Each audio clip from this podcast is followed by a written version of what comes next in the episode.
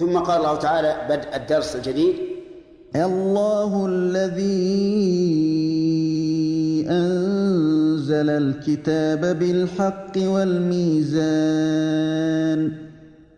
وما يدريك لعل الساعة قريب. قال الله تعالى الله الذي أنزل الكتاب بالحق والميزان. قال الكتاب القرآن. بالحق متعلق بأنزل. أولا قول المؤلف الكتاب أي القرآن فيه نظر وهو أن الكتاب أعم من القرآن. بدليل قوله تعالى لقد أرسلنا رسلنا بالبينات وأنزلنا معهم أتم الكتاب بالحق والميزان. فأنت ترى الآية التي سقناها تطابق هذه الآية التي معنا. والمؤلف خص الكتاب بالقرآن وفيه نظر.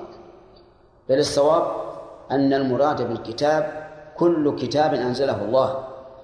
فأل هنا للجنس. وقوله بالحق يقول المؤلف متعلق بأنزل. وعلى هذا يكون المعنى أن نزول هذه الكتب من من عند الله حق. ولكن نقول الآية أعم مما قال المؤلف. فهي نازلة بالحق يعني أنها نزلت حقا من عند الله. وهي أيضا متصفة بالحق بمعنى أنها جاءت بالحق. والفرق بين بين المعنيين ظاهر لأنها على ما فسرنا تتضمن أن هذه الكتب حق من عند الله. وأن ما جاءت به هذه الكتب إيش؟ فهو حق. فهو حق. فتكون الباء هنا على كلام المؤلف تكون للتعدية وعلى ما قلنا تكون للتعدية والمصاحبة أو الملابسة. بالحق والميزان. قال المؤلف العدل. وعبر عن العدل بالميزان لأنه يحصل يعرف به العدل. لأنه يعرف به العدل. وما يدريك أي ما ما يعلمك أيها المخاطب. لعل الساعة قريب أي إتيانها. قريب وعبر المؤلف بقوله أي إتيانها ليطابق قول قوله قريب. لأن قريب مذكر يا أخوان. والساعة مؤنث. وكان مقتضى ذلك أن يقول وما يدريك لعل الساعة قريبة لكنه قال إيش؟ قريب احتاج المؤلف أن يؤول هذا إلى قول إتيانه حتى يكون مذكرا ويكون قريب مطابقا له. أفهمتم؟ إذن فالآية على تقدير مضاد ألجأ إلى تقديره أن الخبر مذكر والساعة مؤنث وقال بعض العلماء إن قريب صفة يستوي فيها المذكر والمؤنث كقتيل وجريح وقال إن هذا له نظائر في القرآن منها قوله تعالى وما يدريك لعل الساعة تكون إيش؟ قريبا ولا قريبة؟ قريبة ومنها قوله تعالى إن رحمة الله إيش؟ قريب ولا قريبة؟ قريب من المحسنين قال فلما اضطرد تذكيرها في مواضع عدة وجب أن يقال إن قريب يعني هذا اللفظ يستوي فيه المذكر والمؤنث وبناء على هذا لا نحتاج إلى تقدير لأن الأصل في الكلام إيش؟ عدم التقدير أي نعم. قريب وصدق الله عز وجل. الساعة مهما طال الزمن فهي قريب لا من حيث الساعة العمومية ولا من حيث الساعة الخصوصية. الساعة الخصوصية ساعة كل إنسان بحسب. ساعة كل واحد منا قريبة أو بعيدة. عجيب يا جماعة قريبة لو نبلغ آلاف السنين. لأن ما مضى من سنيك كأن لا شيء. الآن مضى أمس القريب. كأنه لم يكن. ويوم ولادتك كأنه كأنه أمس. إذن الساعة قريب باعتبار كل إنسان بنفسه وكذلك الساعة الكبرى هي قريبة أيضا. كما قال عز وجل كأنهم يوم يرونها لم يلبثوا إلا عشية أو ضحاها. وما يدريك لعل الساعة قريب. ولذلك من عبارات الناس كل آت قريب وكل ماض بعيد. قال المؤلف ولعل معلق معلق للفعل عن العمل وما بعده سد مسد مفعولا. كلام أعجمي ولا عربي وما يدريك. تنصب ثلاثة مفاعيل تنصب ثلاثة مفاعيل المفعول الأول موجود وهو قوله وما يدريك. المفعول الثاني والثالث تنصبه لكنه علق علقت عن العمل بالإتيان بلعل. لأن لعل موجبة لتعليق أفعال القلوب عن العمل فتسد مسد المفعولين. الآن فهمت. لعل معلق للفعل عن العمل. وين لعل؟ لعل الساعة قريب. وأين الفعل المعلق؟ يدريك. وما بعده؟ أي ما بعد لعل سد مسد المفعولين. أين الذي بعد لعل؟ الساعة قريب. فيكون هنا لعل علقتها عن العمل أي أبطلت عملها لفظا دون دون المحل والمعلقات كثيرة. ذكرها ابن ابن مالك رحمه الله في الألفية. فليرجع إليها. نعم.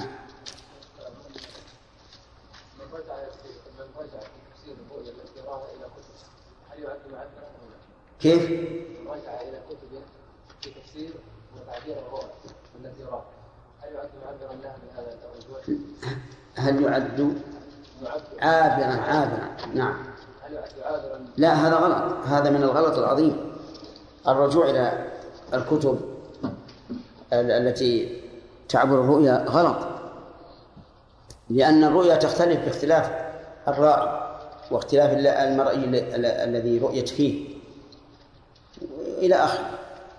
من الناس مثلا من يرى أنه يؤذن فنفسر له الأذان بأنه سيحج. يقول وأذن في الناس بالحج. ومن الناس من يرى هذه الرؤيا ونقول إنه, إنه سارق. فأذن مؤذن بينهم إنكم لسارقون على حسب الحال. وإذا رؤ نعم. إيش؟ إذا لا يجوز أن نرجع إلى كتب التعبير. حتى ننظر في كل قضية بعينها.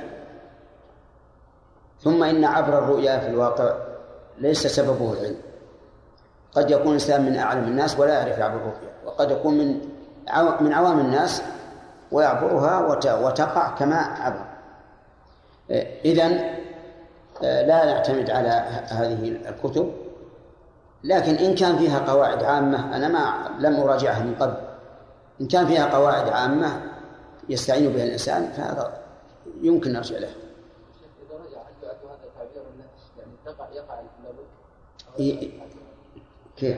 يعني إذا رجع فإنه رجع معبر لا لا لا لا ما يصح.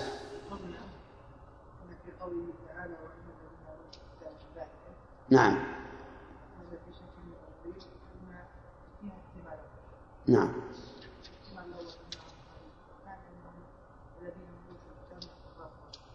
الذين يوجد كتاب من إيش؟ نعم. فلا يحدد الاحتمال ويعين قوله تعالى لا. لأن حتى حتى قريش يقول لهم الرسول هذا. يعني معناه أنه يقول لقريش هذا الكلام أني لست ببدع من الرسل ولا قائم على على الرسل ولا ثائر عليهم. نعم. إن كنتم للرؤيا تعبرون ولا تعبرون؟ نعم. ها؟ داحرة يعني باطلة أشد البطلان والله أعلم. أعوذ بالله من الشيطان الرجيم.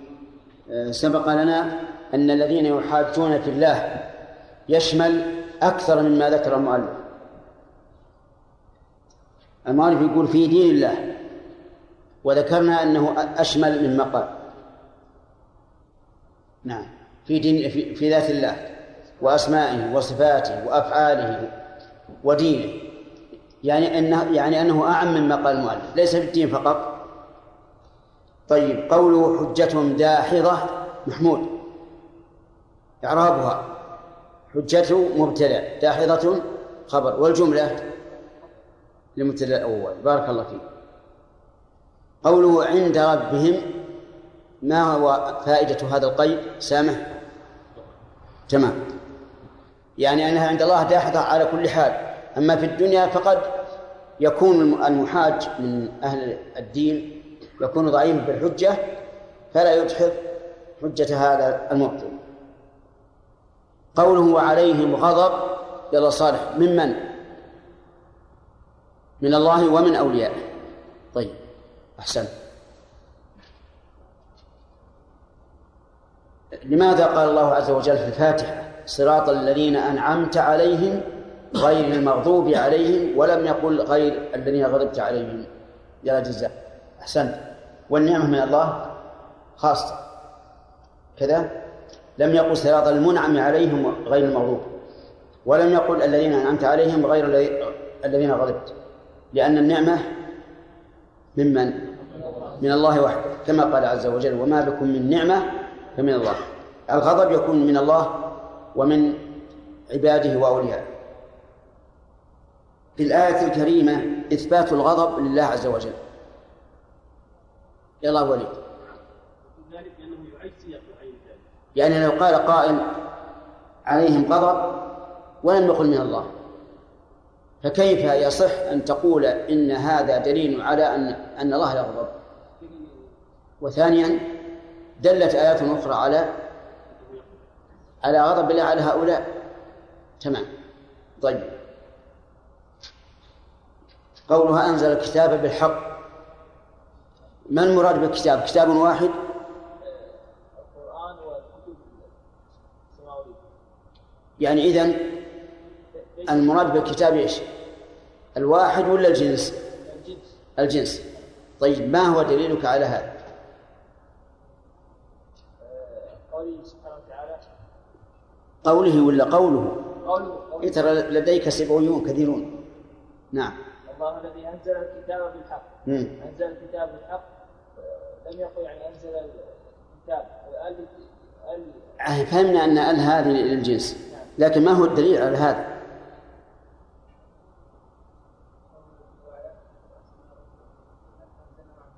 نعم يدل لذلك قوله تعالى لقد أرسلنا رسلنا بالبينات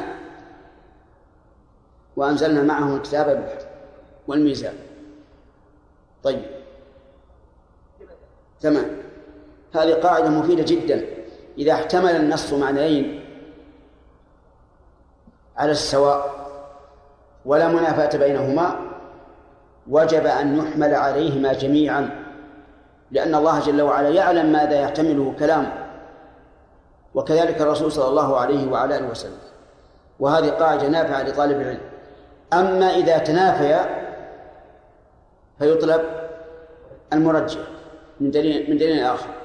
وأما إذا كان أحدهما أرجح أخذ به وترك الآخر. فهنا فهنا ثلاث أقسام. أن يكون أحدهما أرجح ها فيؤخذ به ويترك الآخر. أي أن لا أن لا مرجح واللفظ لا يحتمل إلا أحدهما. نعم. يطلب الترجيح من دليل آخر. أن لا يكون أن يكون اللفظ يحتملهما جميعا فيحمل عليهما لأن ذلك أوسع وأشمل. في هذه الآية فوائد. قال الله تعالى الله الذي أنزل الكتاب بالحق والميزان من فوائد الآية الكريمة آه، علو الله عز وجل. لقوله تعالى الله الذي أنزل الكتاب ومن فوائد هذه هذه الآية أن القرآن كلام الله. لأن لأن القرآن كلام. وإذا أضيف إنزاله إلى إلى أحد صار كلاما له وصفة من صفاته. ومن فوائد الآية الكريمة أن الكتب التي أنزلها الله نازلة بحق فليس فيها باطل. الباطل في الأخبار هو الكذب والباطل في الأحكام هو الظلم والجور والفساد. فكلام الله عز وجل ليس فيه كذب وليس فيه ظلم ولا جور ولا فساد. ومن فوائدها أيضا أنها نازلة من عند الله حقا لقوله بالحق. وأظنكم تذكرون أننا ذكرنا في معناها إيش؟ وجهين نعم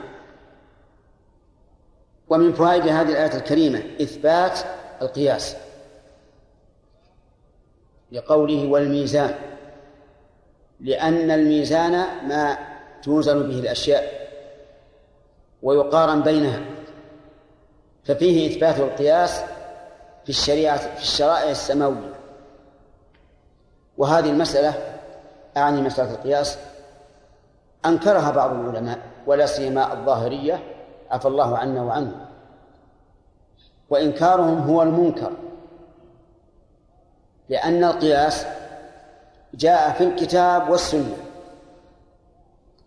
فهنا ذكر الميزان والميزان ما توزن به الأشياء وهذا لا يكون إلا بالقياس.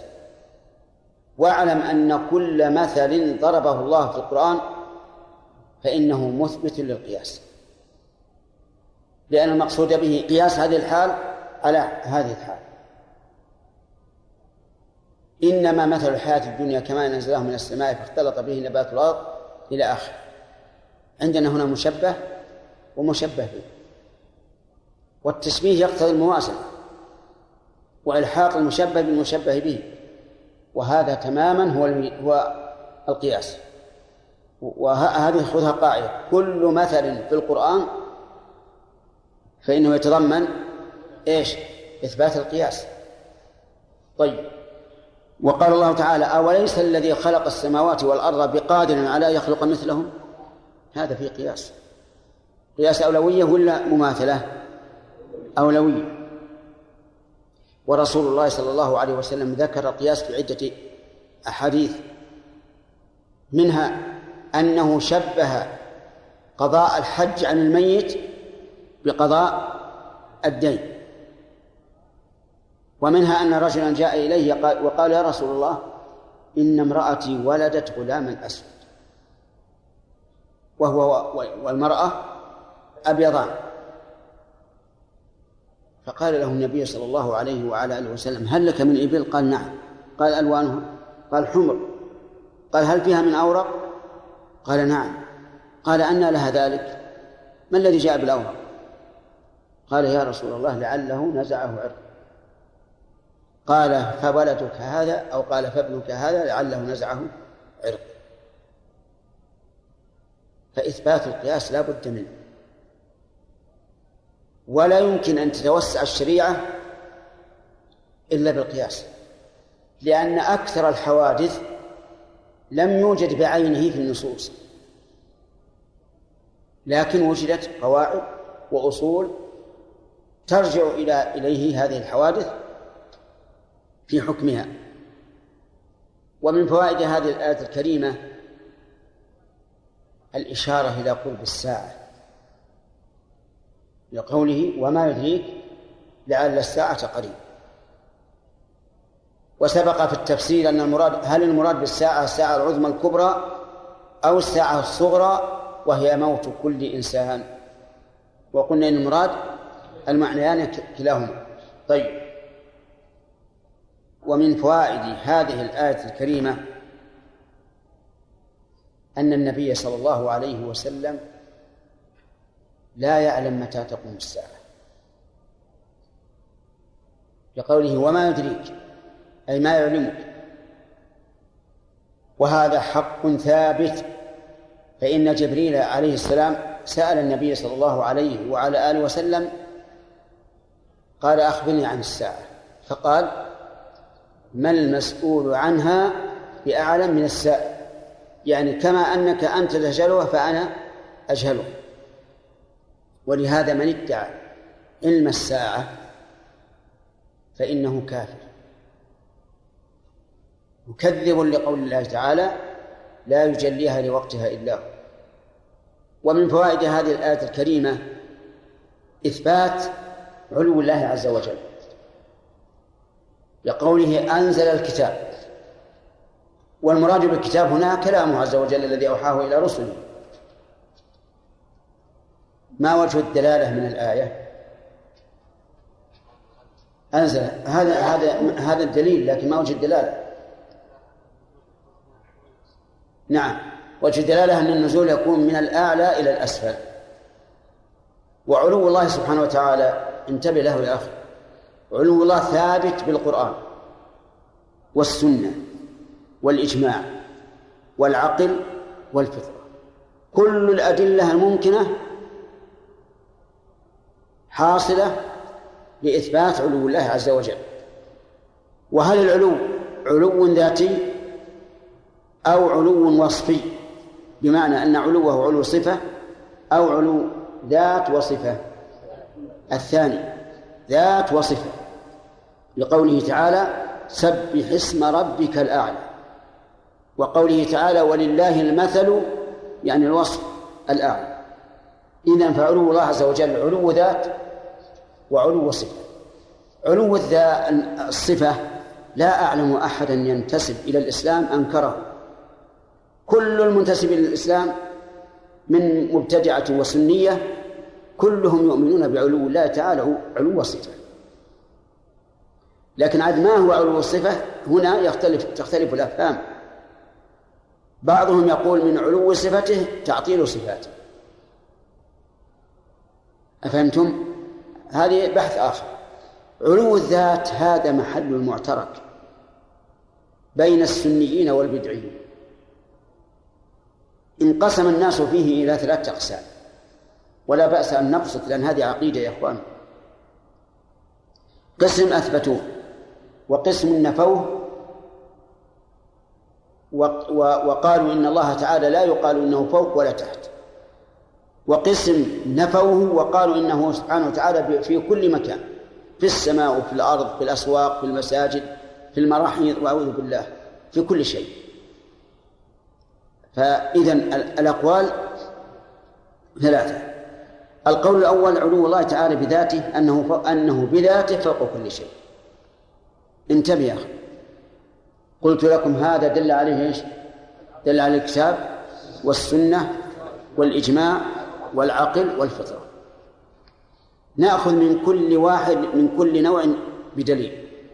القرآن. ما أكثر ما يقول الله عز وجل في كتابه وهو العلي. العلي. والعلي هنا صفة مشبهة. والصفة المشبهة صفة ثبوتية لا تفارق موصوفة. ويقول عز وجل سبح اسم ربك الأعلى. الأعلى اسم تفضيل. حذف المفضل عليه ليدل على العموم. يعني الأعلى على كل شيء. نكتفي بهذا وإلا ففي القرآن ما لا يحصى. على وجوه متنوعة. في السنة كان النبي عليه الصلاة والسلام إذا سجد يقول سبحان ربي الأعلى. وقد دلت السنة القولية والفعلية والإقرارية على علو الله عز وجل. فقول الرسول عليه الصلاة والسلام سبح اسم ربك الأعلى هذا سنة قولية.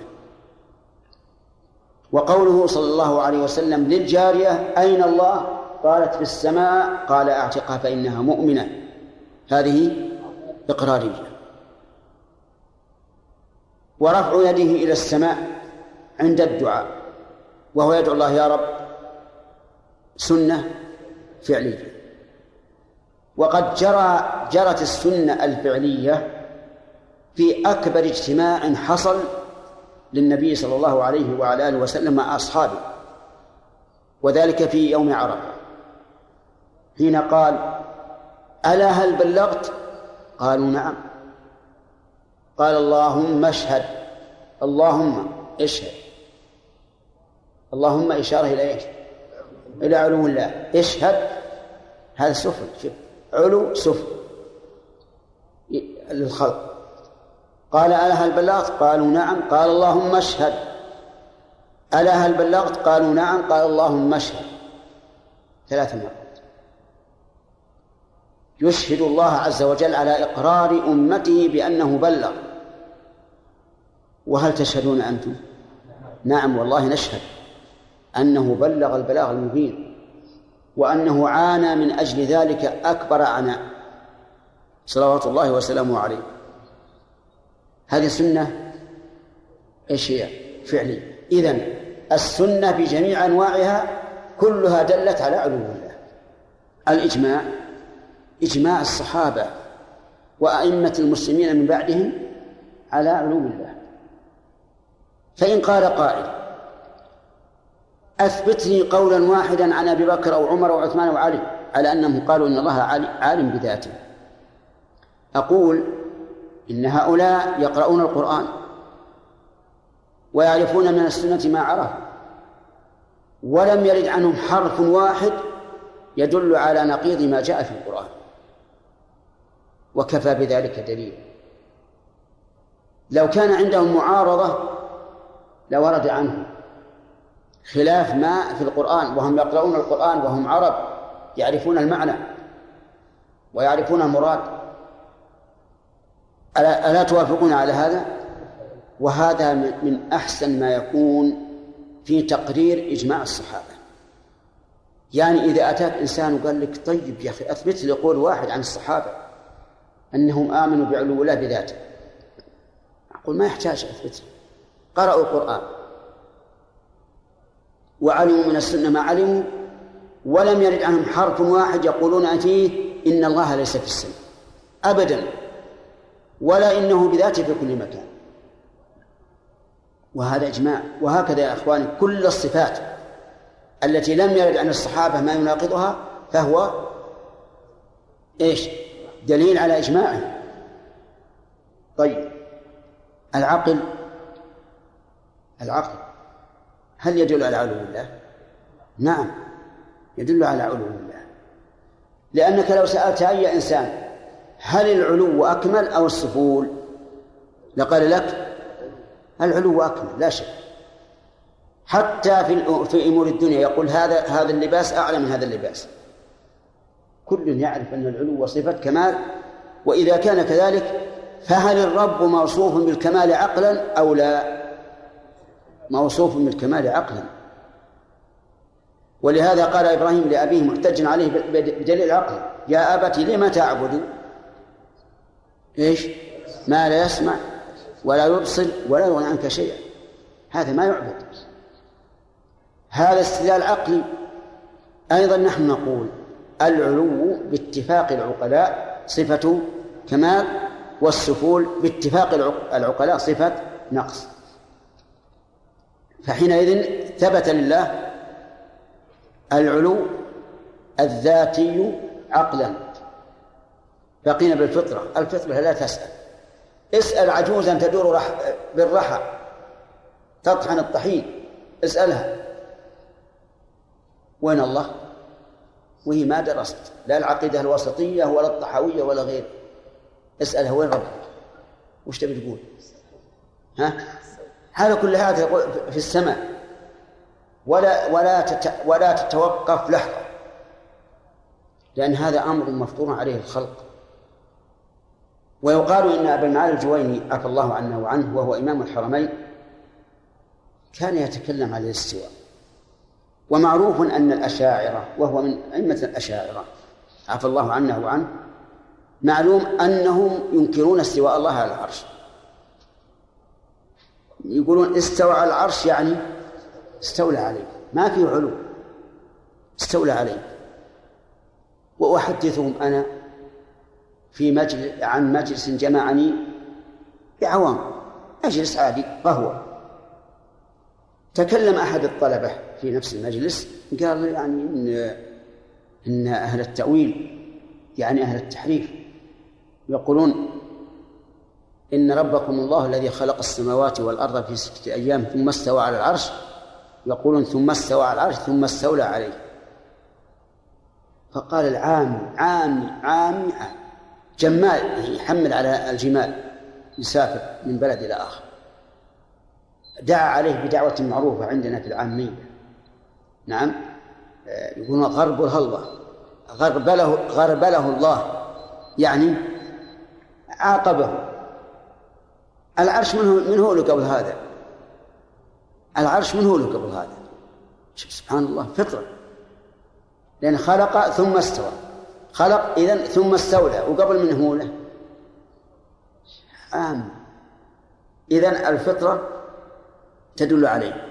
المهم يقولون إن أبا المعالي الجويني تكلم عن الاستواء وقال إن الله تعالى كان ولم يكن عرش ولا مخلوق وهو الآن على ما كان عليه إذا صار كان ولا عرش وهو الآن على ما كان عليه ها؟ يعني ليس على العرش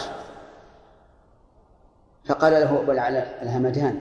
يا شيخ دعنا من ذكر العرش. دعنا من ذكر العرش. يعني نبحث بحث آخر. أخبرنا عن هذا عن هذه الفطرة.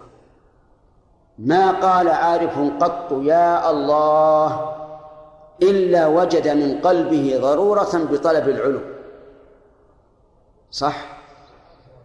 كل إنسان يقول يا الله اسأل وين يروح قلبه؟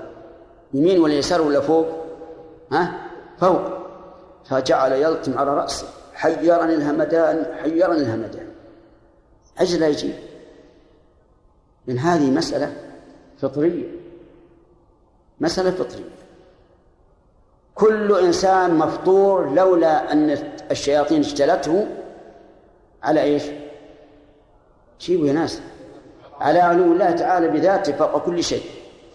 فإذا علو الله سبحانه وتعالى دل عليه الكتاب والسنة والإجماع والعقل والفطرة. الطائفة الثانية هو القول الثاني في هذه المسألة أن الله تعالى لا يوصف بالعلو إطلاقا. بماذا يوصف؟ قال في كل مكان. في كل مكان. ثم شبهوا بقوله تعالى وهو معكم أينما كنتم. وهو معكم أينما كنتم أينما هذه ظرف مكان أي في أي مكان كنتم فالله معكم. قالوا الله معك في كل مكان. طيب إذا كنت في المسجد أين يكون الله؟ نعم. في المسجد. الآخر في المرحاض. واحد غيري في المرحاض. أين يكون الله؟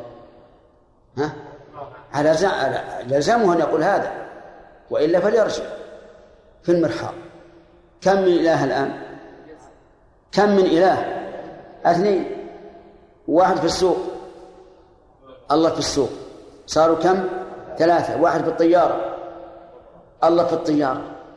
هل هل هذا يقوله عاقل؟ يلزم من هذا القول أولا وصف الله بما لا يليق. أن يكون الله في في المراحيض والحمامات والأماكن القذرة والعالية والساترة. ثانيا يلزم أحد أمرين. إما تجزؤ الله وإما تعدد الله. إما تجزؤ وإما التعدد إن قالوا بالتعدد صحنا بهم صيحة تتقطع منها القلوب قلوبهم. ماذا نقول لهم؟ كفرتم. وصرتم أعظم من النصارى الذين قالوا إن الله ثالث ثلاثة وأنتم تقولون ملايين الملايين وإن قالوا يتجزأ قلنا الآن أبطلتم قولكم. إذا كان يتجزأ وكان مثل جزء منه مع فلان وجزء مع فلان ما صار مع فلان. وهو يقول وهو معكم ولم يقل جزء منه معكم. فأنتم الآن خذلتم والحمد لله. وهذا والله لا أظن قدما مؤمن بالله تثبت عليه. لا أظن إنسان يؤمن بالله حقا تثبت قدمه على القول بأن الله في بذاته في كل مكان. أبدا. أما ما لبسوا به وشبهوا به من قوله ومعكم فإننا نقول لا يلزم من المعية أن يكون في نفس المكان. ولهذا العرب تقول في لغتها القمر معنا ومكانه في السماء وهم يقولون معنا. العرب تقول المرأة مع زوجها يعني في عصمته ولو كان هو في أقصى المشرق ولا في أقصى المغرب. أليس كذلك؟ القائد يوجه جنده إلى المعركة في الميدان ويقول اذهبوا واغزوا بسم الله وأنا معكم وهو في مكان فالمعية مدلولها واسع. لا تستلزم الاختلاط. لا في المكان ولا في الذات. أفهمتم؟ إذن الحمد لله هذا القول بطل. القول بأنه بذاته في كل مكان هذا باطل. بقينا القول الثالث ما هو؟ يقول لا تصف الله أنه معك ولا أنه فوق ولا تحت. ولا متصل ولا منفصل ولا مباين ولا منحرف. لا تصف الله بعلو ولا نزول ولا يمين ولا يسار ولا متصل بالخلق ولا مباين. أين يكون؟ أين يكون يا أخوان؟ عدم. ولهذا قال بعض أهل العلم لو قيل لنا صفوا العدم ما وجدنا أدق من هذا الوصف. أفهمتم؟ ولما جيء بابن فورك إلى الأمير محمد بن سبكتكين رحمه الله وهو من من الأبطال جيء إليه وقال له صف لنا ربك. قال الرب عز وجل ليس بداخل العالم ولا خارج العالم ولا يمين ولا يسار ولا متصل ولا منفصل. قال له وصفت ربك بالعدل. ولو أردت أن تصفه بالعدم ما وجدت أحسن من هذا الوصف. وصدق رحمه الله. أين الله؟ على هذا الزعم؟ إيش؟ غير موجود معدوم. فالحمد لله نسأل الله يميتنا وإياكم على ملة الإسلام وطريق الذين أنعم الله عليهم. القول الذي لا يرتاب عاقل في صحته ولا يمكن أن يؤمن الإنسان بسواه إلا من اجتالت الشياطين هو أن الله سبحانه وتعالى عال بذاته عال بصفاته. ولا يمكن أن تستقر قدم مؤمن بالله واليوم الآخر إلا على هذا القول. جلوة نعم يا محمود. نعم؟ الرجل هذا يؤول الصفات. أي نعم. فهل ترى أن يعني يبدأ لا لا لا هذا غلط هذا غلط عظيم. أنا رأيت بعض الناس الذين ينقصهم تنقصهم الدراية. ما هو العلم؟ إذا رأى إنسان يعني يظنه من منكر العلو أول ما يسلم السلام عليكم وعليكم السلام كيف أصبحت؟ أين الله؟ كيف؟ هل الرسول عليه الصلاة والسلام يبدأ الناس بقولها أين الله؟ هذا من الغلط. ابدا. إلا آه، أبسط له القول. نعم. ولا تناقش أيضا إلا إذا فتح الباب. هو مسلم والأصل في الإسلام السلامة. لا تناقش إلا إذا فتح الباب أو إذا رأيت المسألة يعني صدره متسعا وهو نفسه يستطعم منك فحينئذ ابدأ. فإحسان الدعوة والحكمة في الدعوة أمر مهم.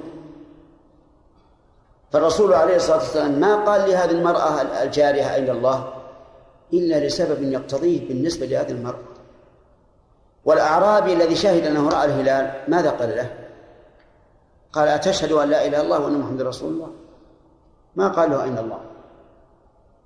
ورسول الله صلى الله عليه وسلم أعطاه الله الحكمة يخاطب كل إنسان بما تقتضيه حاله. بما تقتضيه حاله. إيه نعم. نعم. بالنسبة للأشاعرة هل هم أهل السنة والجماعة؟ أو لهم تقسيمين بارك الله فيك. أولا من هم أهل السنة والجماعة؟ أهل السنة والجماعة الذين اجتمعوا على السنة وأخذوا بها. والإنسان قد يكون من أهل السنة والجماعة في شيء دون, دون آخر. كما أن الإنسان يكون فيه خصال كفر وخصال إيمان كذلك يكون فيه سنة وبدعة. فالأشعرية وأعني بذلك المذهب الأشعرية كمذهب ليس على مذهب أهل السنة. لمخالفة إياهم في كثير من الأشياء. الأصولية المهمة كمسألة الصفات ومسألة الإيمان باليوم الآخر فيه مخالفات كثيرة ومسألة الإيمان وأعمال العبد وغير ذلك. لكن رجلا من الناس نعرف صدقه وإخلاصه في دين الله ومدافعته عنه ذهب إلى قول من أقوال الأشعرية لا نقول إنه أشعري بل نقول هو من أهل السنة. لكن نقول قال في مقالة الأشعرية في كذا وكذا. أفهمت؟ أيضا نقول المسلمون الآن انقسموا إلى سنة وشيعة. فباعتبار هذا التقسيم كل من عدا الرافضة فهو سني بهذا التقسيم. فالمسألة لها اعتبارات. يسألون يقول ائتني بدليل أن الصحابة يعني أثبتوا علو الله بذاته. نعم. ألا نسألهم بهذا السؤال؟ أيضا أنتم ائتون بدليل يثبت أنهم الصحابة عار أنكروا بلى هذا هو الأصل. لكن نحن نريد دليل ثبوتي. دليل ثبوتي. أما الدليل السلبي فهذا لا يحتاج. نقول هذا الدليل على أنهم حرفوها إلى ما قلت. وقد أشرنا إليه قبل قليل قلنا إنه لم يرد عنهم حرف واحد أنهم قالوا أن الله ليس في السماء أو لا داخل العالم ولا خارج. نعم. بإيش؟ بحد. أي كلمة حد وكلمة جسم وما أشبه ذلك من من العبارات المبتدعة التي يريد بها أهل التعطيل إلزام أهل السنة والجماعة بما لا يليق بالله. فالحد نوعا نسأل أولا كلمة حد لم ترد في الكتاب والسنة لا لا إثباتا ولا نفي. فلتكن جانبا. ثانيا من حيث المعنى إن أردت أن الله محدود بمعنى أنه منحاز عن الخلائق هو وحده شيء والمخلوقات شيء آخر فهذا صحيح. إن أردت أنه محدود يعني أن شيئا من المخلوقات أحاط به فهذا باطل. ولا يحتاج نقول بحد ولا بغير حد. حتى أن بعض العلماء أنكر أن يقول القائل استوى على العرش بذاته. قال لا تقل بذاته. ما يحتاج نقول بذاته يا جماعة. هل يحتاج؟ إذا قال استوى على العرش يعني هو نفسه ما حاجة نقول بذاته. لكن بعض السلف اضطر إلى كلمة بذاته دفعا للبدعة يقول ينزل إلى السماء الدنيا بذاته. نحتاج إلى بذاته؟ ليش؟ لأن الله أضاف الفعل لنفسه. ينزل إلى السماء الدنيا. ما يحتاج نقول بذاته. معروف من كلمة ينزل أنه هو الذي ينزل. لكن احتاجوا أن يقولوا بذاته ردا على المبتدعة الذين قالوا ينزل الله أي أمره. أي أمر. فقابلوا أمره في ذاته وكلمة بذاته صحيحة والتعبير دل عليها وكلمة أمره باطلة. انتبهوا أن السلف رحمهم الله أحيانا يعبرون بأشياء يضطرون إلى التعبير بها لكنها لا تخالف الحق. وإن كان الأولى تركها لأن الصحابة تركوها لكن الصحابة هل ظهرت عندهم هذه البدع؟ ما ظهرت. ولهذا يقول استوى على العرش ينزل إلى السماء يأتي للفصل بين العباد ولا يقول بذاته لأنه لا لأنه لم يكن عندهم من يقول إنه يأتي أمره أو ينزل أمره أو ما أشبه ذلك. فكلمة بذاته تحقيق للمعنى. ويضطر الإنسان إليها ليش؟ دفعا لقول أهل البدع. ما هو لأن المعنى لا يقوم إلا لا يتم إلا بها المعنى يتم بدونها. كل فعل أضافه الله لنفسه فالمراد نفسه. خلق السماوات تقول بذاته؟ عجيب. لا خلق السماوات هو نفسه. ينزل إلى السماء ما يحتاج يقول بذاته. ما دام ينزل أي هو؟ أي نفس الله. يأتي للقضاء أي هو؟ وهل مجرد؟ لكن السلف رحمهم الله يضطرون إلى قول لا يخالف المراد دفعا لباطل ابتدعه للبدع مثلا قال الله تعالى وهو معكم أينما كنتم. ألا تعلمون أنه لم يشتهر عن السلف إلا قولهم هو معهم بعلم. ومعهم بعلم. قالوا هذا كما قال عبد الله بن مبارك نقول هو معهم بعلمه ولا نقول كما يقول هؤلاء هو في الأرض. فقصدهم معه بعلمه يعني ردا لإيش؟ لمن قالوا إنه معهم بذاته. يعني في المكان اللي هم فيه. لكن و... لا لكن لو رجعنا إلى إلى إلى مدلول الآية بقطع النظر عن الرد على أهل البدع قلنا وهو معهم كما أضاف الله خلق إلى نفسه فهو معهم أي نفسه. لكن هل يلزم من المعية أن يكون في الأرض؟ لا لا يلزم. بل هو بالنسبة لله تعالى ممتنع غاية الامتناع. انتبهوا لهذا. مع أنه معنا بعلمه وسمعه وبصره وسلطانه وتدبيره وجميع وكل ما تقتضيه معنا معنا الربوبية. لكن هناك ظروف تلجئ الإنسان إلى قول إلى شيء زائد عن النص لتوضيح النص والرد على من حرفه. أرأيتم الآن؟ ولو طولنا عليكم شوي. أرأيتم آه، التسلسل مثلا التسلسل. أصول الخلاف فيه ثلاثة. المنع في المستقبل والماضي الجواز في المستقبل والماضي الجواز في المستقبل والمنع في الماضي. تعرفون التسلسل؟ نعم. طيب هو الصحيح ما تعرفونه لأنه لأن الواقع أنه محدث أيضا. هذا من المحدثات. هل الله عز وجل لم يزل ولا يزال فعالا أو كان في الأول معطل عن الفعل ثم فعل؟ هذا هذا واحد. وهل لا يزال فعالا أو سيأتي اليوم الذي تنتهي فيه الخلائق ويفنى كل شيء؟ هذا اثنين. أو إن الله تعالى لم يزل في الماضي ولا يزال في المستقبل؟ فعالا الثالث هو الحق الذي لا شك فيه. أنه لم يزل ولا يزال فعالا لكن فعله تابع لمشيئته. إن شاء فعل وإن شاء لم يفعل. هذا القول وهو جواز التسلسل في الماضي والمستقبل هو المتعين. الجنة مخلد آه، باقية أبدا ولا لا؟ باقية أبدا. وما يحدث بها من النعيم متسلسل. إلى ما لا نهاية له؟ وكذلك النار. في الماضي لم يخبرنا الله عز وجل إلا عن خلق السماوات والأرض والعرش وما أشبه ذلك. لكن نعلم أن الله عز وجل له أن يفعل ما شاء قبل هذه هذه المخلوقات. لأنه قادر. والقادر على الشيء يجوز أن يفعل. وقوله عز وجل إن ربك فعال لما يريد. يشمل الماضي والمستقبل. وهذا هو الذي دل عليه الكتاب والسنة والعقل. وإن كان بعض الناس أنكر على شيخ الإسلام رحمه الله حين صرح بجواز التسلسل في الماضي وقالوا هذا لا يمكن. إذا قلت إن إن بالتسلسل بالماضي لازم أن أن يكون الخلق مع الخالق. وهذا باطل إلى إلى أبعد الحدود. هل يلزم أن يكون الفعل مع الفاعل؟ إذا قلت إن الله فعال لا يلزم.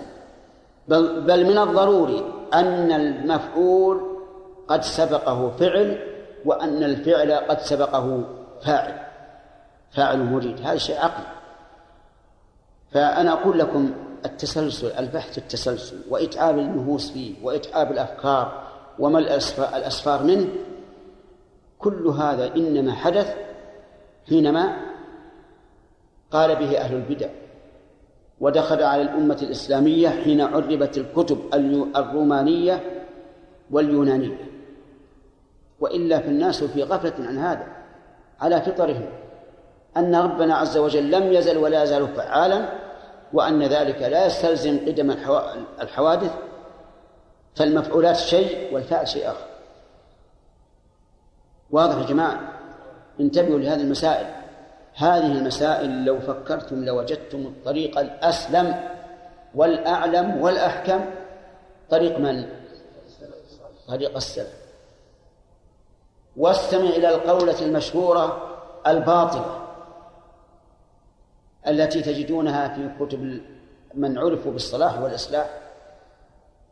يقولون طريقة السلف أسلم وطريقة الخلف أعلم وأحكم. سبحان الله. كيف تكون أعلم وأحكم وليست بأسلم؟ لأننا نعلم أن الأعلم والأحكم يجب أن يكون الأسلم. ونعلم أيضا أنكم إذا أقررتم من طريقة السلف أسلم فهي الأعلم والأحكم. لكن هؤلاء أتوا حيث لم يفهموا طريقة السلف. ظنوا أن طريقة السلف التفويض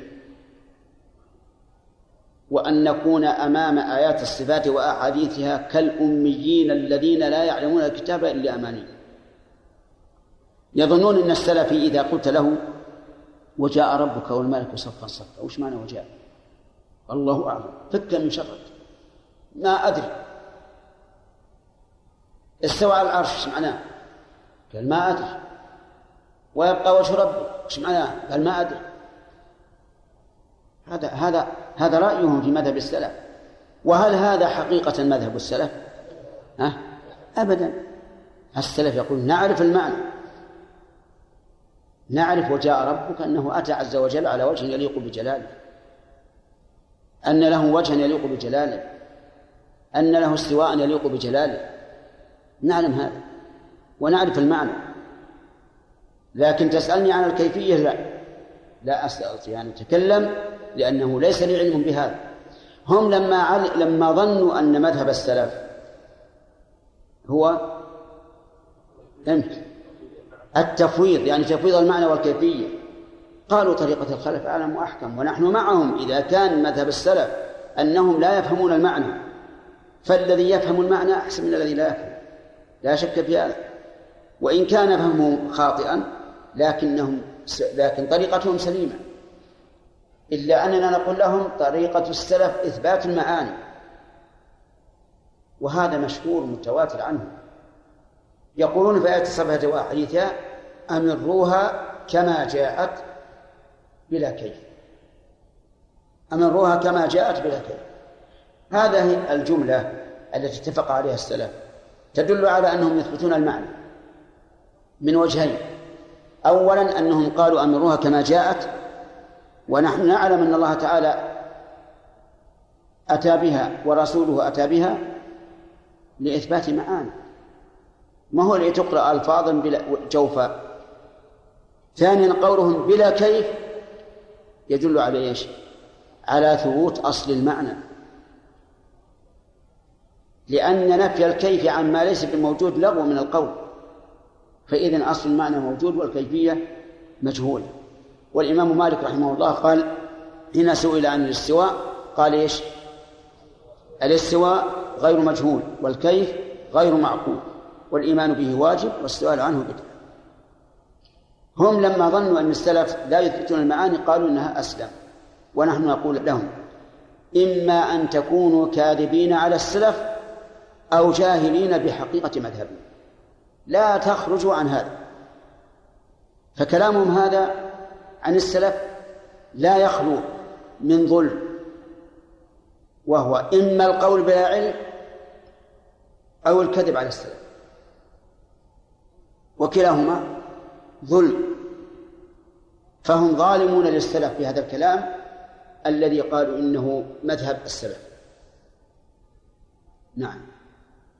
ما يخالف انتهى الوقت عند وأنا قلت لكم هذا أهم عندي من من حديث نقرأه أو أو عبارة المؤلف. نعم. إيش؟ نعم.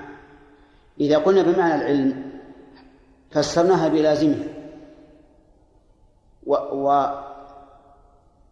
وقصرنا في معناه لأن لأنه معهم بعلمه وسمعه وبصره وسلطانه وغير ذلك. كما ذكر ذلك ابن كثير في تفسيره رحمه الله وذكر ابن رجب أيضا في جامع العلوم والحكم. يعني ليس معهم بالعلم فقط بل بكل ما تقتضيه الربوبية من علم وسمع وبصر وقدرة وسلطان وغير ذلك. ثانيا المعية الشيء والعلم من لازمها ومقتضياتها فهي أشمل إحاطة ومعنى. لكنهم يفسرونها بالعلم ردا لقول أولئك القوم الذين يقولون إن الله معنا في, في نفس المكان. والعامي عندما تقول له المعية لها معنى والعلم مقتضاها ولازمها ما يفهم. والحملة الشديدة في ذلك الوقت في زمن الأئمة بالنسبة لتحريف المعية. فلذلك أتوا بهذا المعنى السهل الذي يتصوره الإنسان عن قرب. نعم. طيب. إذا لبست ثوبك فقلت أكلت خبزة تعني لبست ثوب. هل له وجه؟ إذا كان التأويل ليس له وجه. لا لغة ولا شرعا فهو كفر لأنه تكذيب. ولهذا نقول جحد الصفات نوعان. جحد الصفات نوعان. إما تأويلا وإما تكذيبا. إن كان تكذيبا فلا شك أنه كفر. لو قال قائل الرحمن على العرش استوى إنه لم يستوي على العرش. كذب ماذا نقول؟ نقول كفر. كفر لأنه مكذب. لو قال نعم استوى على العرش لكن معناه استولى. قلنا هذا إيش؟ تأويل. عاد ينظر. إن كان للتأويل مساغ إن دل عليه دليل أخذنا به. وإن لم يدل عليه دليل رددناه. لكن إن كان له مساغ لم يكفر وإن لم يكن له مساغ فإنه يكفر. ثم قال الله عز وجل يستعجل بها الذين لا يؤمنون بها والذين آمنوا مشفقون منها ويعلمون أنها الحق. ألا إن الذين يمارون في الساعة لفي ضلال بعيد. يستعجل بها الذين لا يؤمنون بها. يقولون متى تأتي؟ ظنا منهم أنها غير آتية. يستعجل بها أي يستعجلونها يقول أين هي؟ متى تكون؟ ليس ذلك حرصا عليها ولا رغبة فيما فيما يكون فيها من من الخير ولكنه استبطاء لها وإنكار لها. يقول وين استعد تقولون؟ كما قال عز وجل وإذا تتلى عليهم آياتنا بينات ما كان حجتهم إلا أن قالوا إيش؟ ائتوا بآبائنا إن كنتم صادقين. وهم بهذا ملبسون ومشبهون لأنه لم يقل لهم إنهم إنهم يأتون في الدنيا يأتون يوم القيامة. فالرسل لم تقل إن آباءكم سيأتون وأنتم أحياء. لأنه من مات لا يبعث إلا يوم القيامة. ثم إنكم بعد ذلك لميتون ثم إنكم يوم القيامة تبعثون. اللهم إلا أن تكون آية من آيات الرسل كما جرى لعيسى. يستعجل بها الذين لا يؤمنون بها. أما الذين آمنوا فاسمع ماذا يقول الله عنهم. والذين آمنوا مشفقون خائفون منها ويعلمون أنها الحق. الذين آمنوا مشفقون والإشفاق أشد الخوف.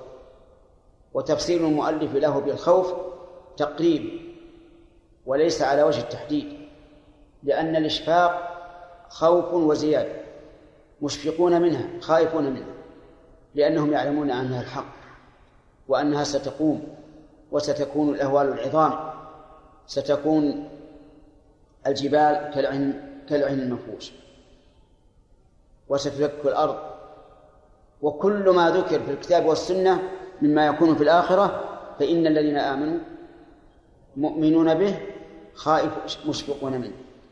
قال الله تعالى ألا إن الذين يمارون يجادلون في الساعة لفي ضلال بعيد. ألا أعرفها يا أخي. ألا استفتاحية يعني أداة استفتاح. الفائدة منها التنبيه. الفائدة منها التنبيه. والتحقيق والعناية. ولهذا تأتي بعد بعدها غالبا تأتي بعدها غالبا إن وإن للتوكيد. مثل قوله تعالى ألا إن أولياء الله لا خوف عليهم ولا هم يحزنون. ألا إنهم هم المفسدون ولكن لا يشعرون. فإذا ألا أداة استفتاح. تفيد إيش؟ التوكيد والتنبيه والتحقيق. نعم؟ والعناية. ألا إن الذين يمارون في الساعة لفي ضلال بعيد. إن للتوكيد واللام في قوله لفي ضلال بعيد لام التوكيد داخلة داخلة على الخبر. لفي ضلال بعيد. أي لفي ضلال بعيد عن الهدى.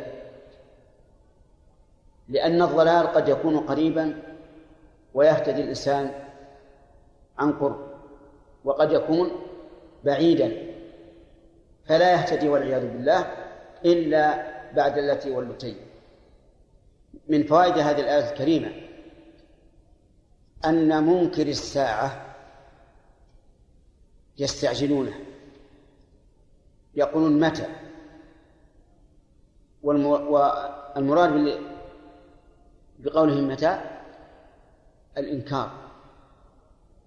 كما قال عز وجل وإذا تتلى عليهم آياتنا بينات ما كان حجتهم إلا أن قالوا ائتوا بآبائنا إن كنتم صادقين ومن فوائد الآية الكريمة أن المؤمن الساعة خائف منها لقوله والذين آمنوا مشفقون منها ولكنهم مشفقون منها يعني يعني خائفين خوفا يحملهم على العمل لها. لا خوف ذعر فقط بل خوف يحملهم على العمل لها. وهذا هو الخوف النافع. أما مجرد الذعر فلا يكفي. ومن فوائد هذه الآية الكريمة الإشارة إلى ترجيح جانب الخوف. لأن الله تعالى امتدح الذين يخافون من الساعة.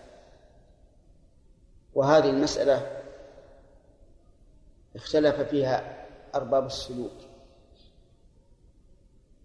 والمعارف.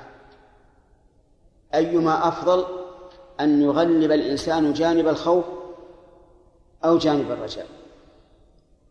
فقال الإمام أحمد رحمه الله ينبغي أن يكون خوفه ورجاؤه واحدا فأيهما غلب هلك صاحبه.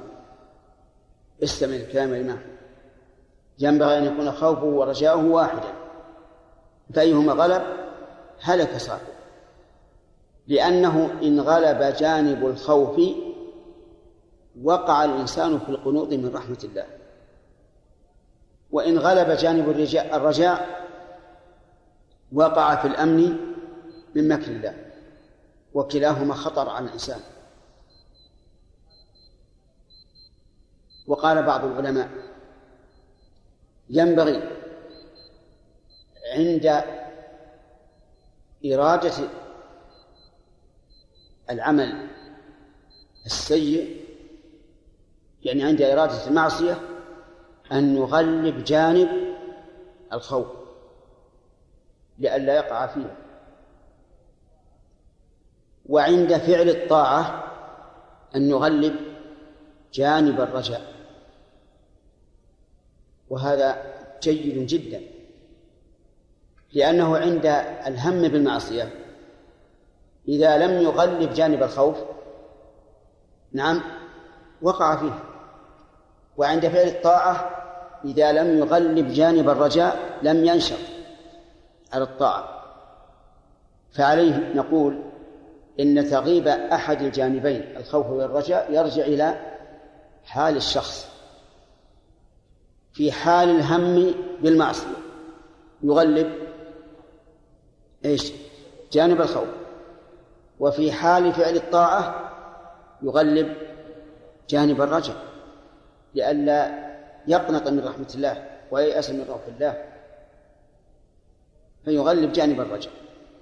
ويكون رجاؤه هذا مبنيا على أنه لما يسر الله له فعل الطاعة فإن رجاءه بالله يكون أعظم وأمتن. فيكون الله تعالى عند حسن ظنه به. هذا هذا هذان القولان. القول الثالث في حال المرض ودنو الأجل يغلب جانب الرجاء. حتى يموت وهو محسن ظنه بالله عز وجل.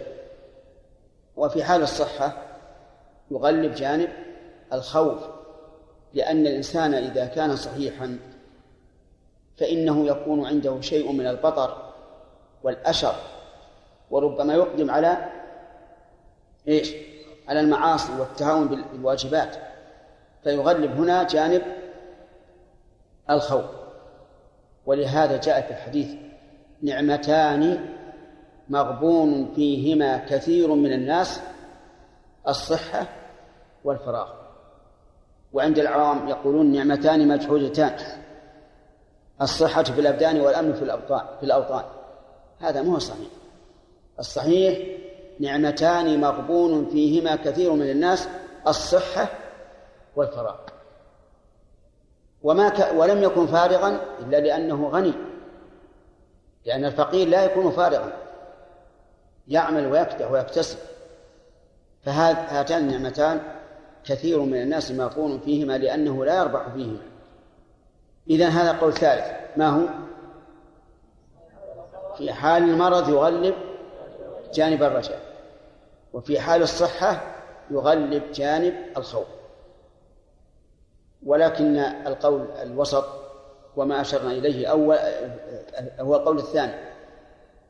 إذا هم بالمعصية فليغلب جانب عجيب الخوف. وإذا فعل الطاعة فليغلب جانب الرجاء. نعم. الساعة في كتاب نازل في الأسواق نعم. يتحدث عن تاريخ نهاية أمة الإسلام. وهذا الكتاب يستند على أحاديث أقلها يصححها الشيخ الألباني. نعم. ونزلت ثلاث كتب الآن. العلامات الصغرى يقول إنها كلها خرجت واللي بقي منها هذه تسمى أحداث. تقع بعد خروج بعض بعض العلامات الكبرى.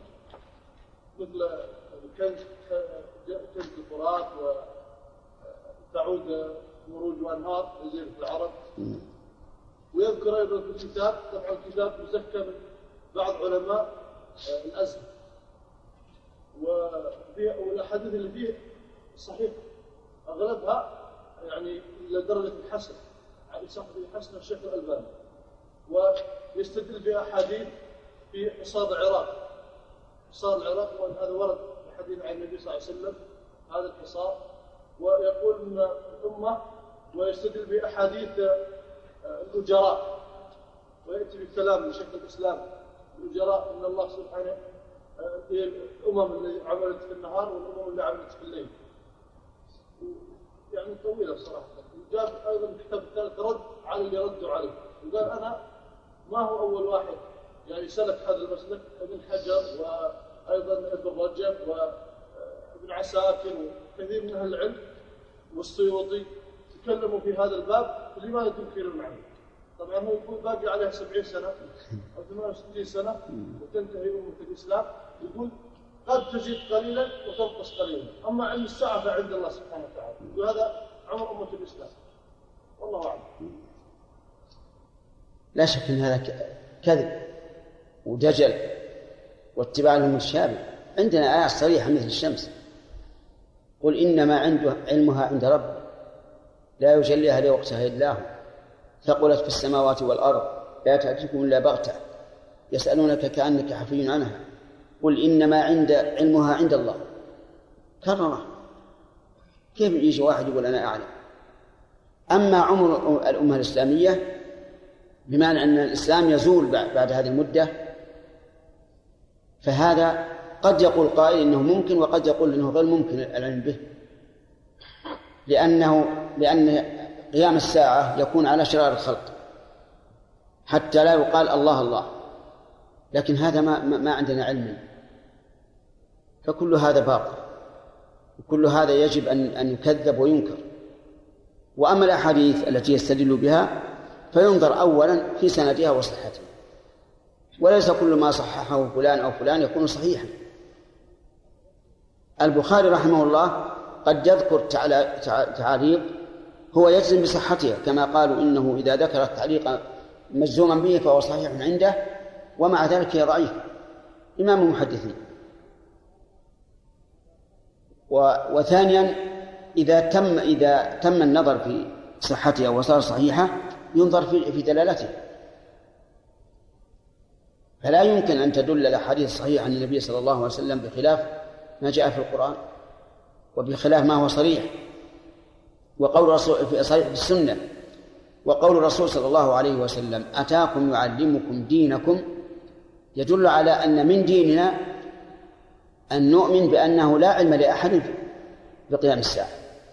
ثم قال الله تعالى الله لطيف بعباده يرزق من يشاء وهو القوي العزيز.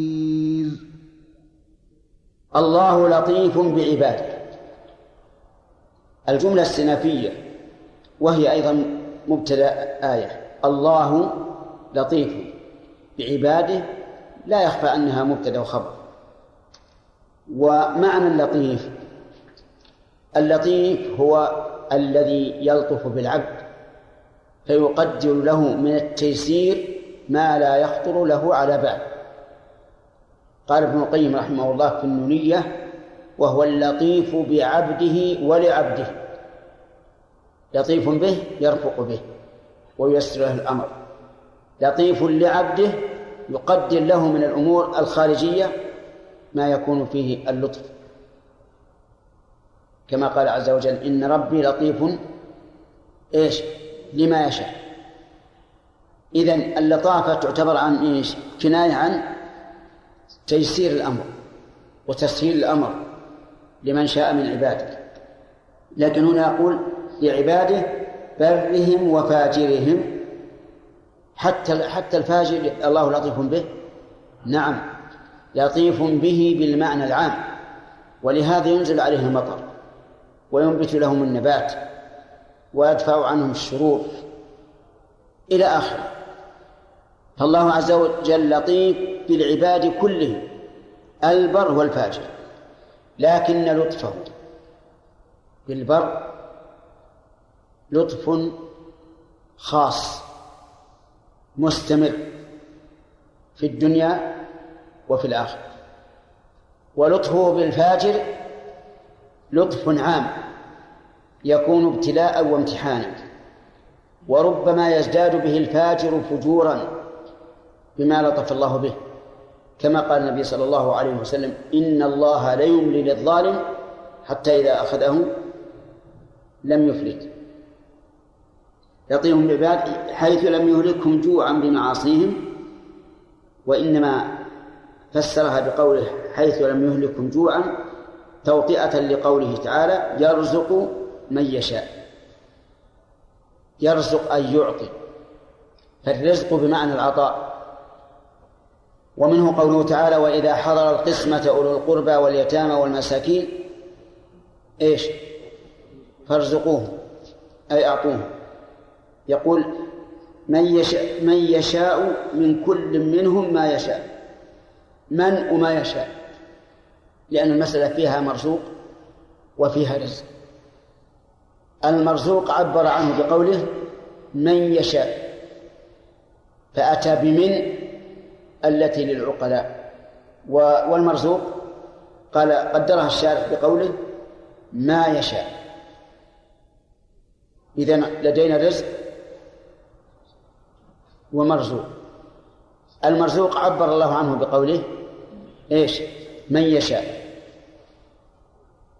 والرزق حذف للعلم به وقدره المفسر بقوله ما يشاء. ونظير هذا قوله تعالى من كان يريد العاجلة عجلنا له فيها إيش؟ ما نشاء. لمن نريد؟ لمن نريد. طيب. وقوله ما يشاء ترد كثيرا في القرآن أشياء معلقة بالمشيئة. فأنا بسألكم هل هذه الأشياء المقدرة المعلقة بالمشيئة هي لمشيئة مجردة أو لمشيئة مقرونة بالحكمة؟ الثاني يتعين هذا. لأن لأن الله سبحانه وتعالى في أفعاله لا. لا يفعل إلا الحكمة. كل ما وجدت مضافا إلى الله معلقا بالمشيئة فاعلم أنه مقرون بالحكمة. دليل ذلك قوله تبارك وتعالى وما تشاءون إلا أن يشاء الله إن الله كان عليما حكيما ففي هذا إشارة إلى أن مشيئة الله عز وجل صادرة عن عن يا جماعة عن علم وحكمة. فخذها بقلبك. كلما وجدت شيئا من أفعال الله أو أحكام الله الشرعية معلقا بالمشيئة فاعلم أنه مقرون بالحكمة. خلافا لمن قال من الجهمية وغيرهم إن أفعال الله تعالى لمجرد المشيئة وليست مقرونة بالحكمة. طيب. وهو القوي العزيز. القوي ضد الضعيف يعني ذو القوة الكاملة التي لا يلحقها ضعف. ولنسأل أنفسنا هل لدينا قوة كاملة؟ جواب لا. ثم لا ثم لا. وهل قوتنا الناقصة تستمر؟ لا. وهل قوتنا الناقصة ثابتة لنا من حين ولدنا؟ لا. واسمع إلى قول الله عز وجل الله الذي خلقكم من ضعف. هذا واحد. مرتب ثم جعل من بعد ضعف قوة. ثم جعل من بعد قوة ضعفا وشيء هكذا حال الإنسان ولا مفر منها. الرب عز وجل هو القوي ذو القوة التامة التي لم تزل ولا تزال. واستمع إلى عاد حين فخروا بقوتهم وقالوا من أشد منا قوة؟ فقال الله عز وجل أولم يروا أن الله الذي خلقهم هو أشد منهم قوة؟ الله أكبر. لو قالت أمريكا الآن من أشد منا قوة؟ ماذا نقول؟ الله الذي خلقكم. أنتم الآن مخلوقون. ضعفاء ولو شاء الله لسلبكم القوة والقدرة والعقول. لأن الله هو الذي خلق. هو أشد منكم قوة. وكذلك غير غير من الدول الذين يعتزون بقوتهم المادية نقول إن فوقكم رب العباد عز وجل الذي خلقكم ولم تكونوا شيئا فهو أشد منكم قوة. وقد يكون تفتيت القوة من نفس القوة. أرأيتم الاتحاد السوفيتي؟ أليس يهدد العالم من قبل؟ نعم. أليس قد قال رئيسهم حين قال وزير الدفاع الأمريكي إن لدينا صواريخ يمكن أن نضرب بها موسى؟ فقال له رئيسه ولكنها إذا رجعت إلى أمريكا لم لم تجد أمريكا. لكنها إذا رجعت إلى أمريكا لم تجد أمريكا. وين راحت؟ دمرها الروس قبل تصل صواريخهم إلى إلى الروس. تفاخر بالقوة. الآن الاتحاد السوفيتي فتته الله من داخل. والقادر على هذا قادر على أن يفتت أمريكا. نسأل الله أن يفتتها. قادر على هذا. فالمهم أن الله هو القوي الكامل القوة ولا يمكن أن يلحقها. إيش؟ ضعف طيب. هنا فائدة. هناك قدرة وقوة وهناك ضعف وعجز. ما الذي يقابل القوة؟ نعم. الله المستعان. ما الذي يقابل القوة؟ الدليل. ثم جعل من بعد قوة ضعف طيب. وما الذي يقابل القدرة؟ العجز. الدليل وما كان الله ليعجزه من شيء في السماوات ولا في الأرض إنه كان عليما قديرا. ما قال عليما قويا؟ عليما قديرا. أيهما أشد وأكمل؟ نقول كل شيء بحسبه. القدرة لا يوصف بها إلا ذو الإرادة. القدرة لا يوصف بها إلا ذو الإرادة. فالجدار مثلا لا تقول إنه قدير. والقوة يوصف بها ذو الإرادة وغيره. تقول الجدار إيش؟ قوي. والحجارة قوية. لكن تقول قديرة؟ لا. طيب. القوة أكمل من جهة أخرى. لأنه ليس كل قادر قويا.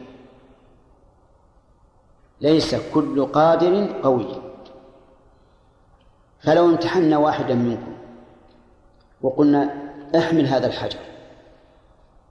فأراد أن يحمله عجز أن أن يقله عن الأرض. هل نقول هذا غير قوي ولا غير قادر؟ ها؟ غير قادر. لا غير قادر. غير قادر لأنه عجز. لم يزحزح ولو قلنا لآخر احمل هذا الحجر.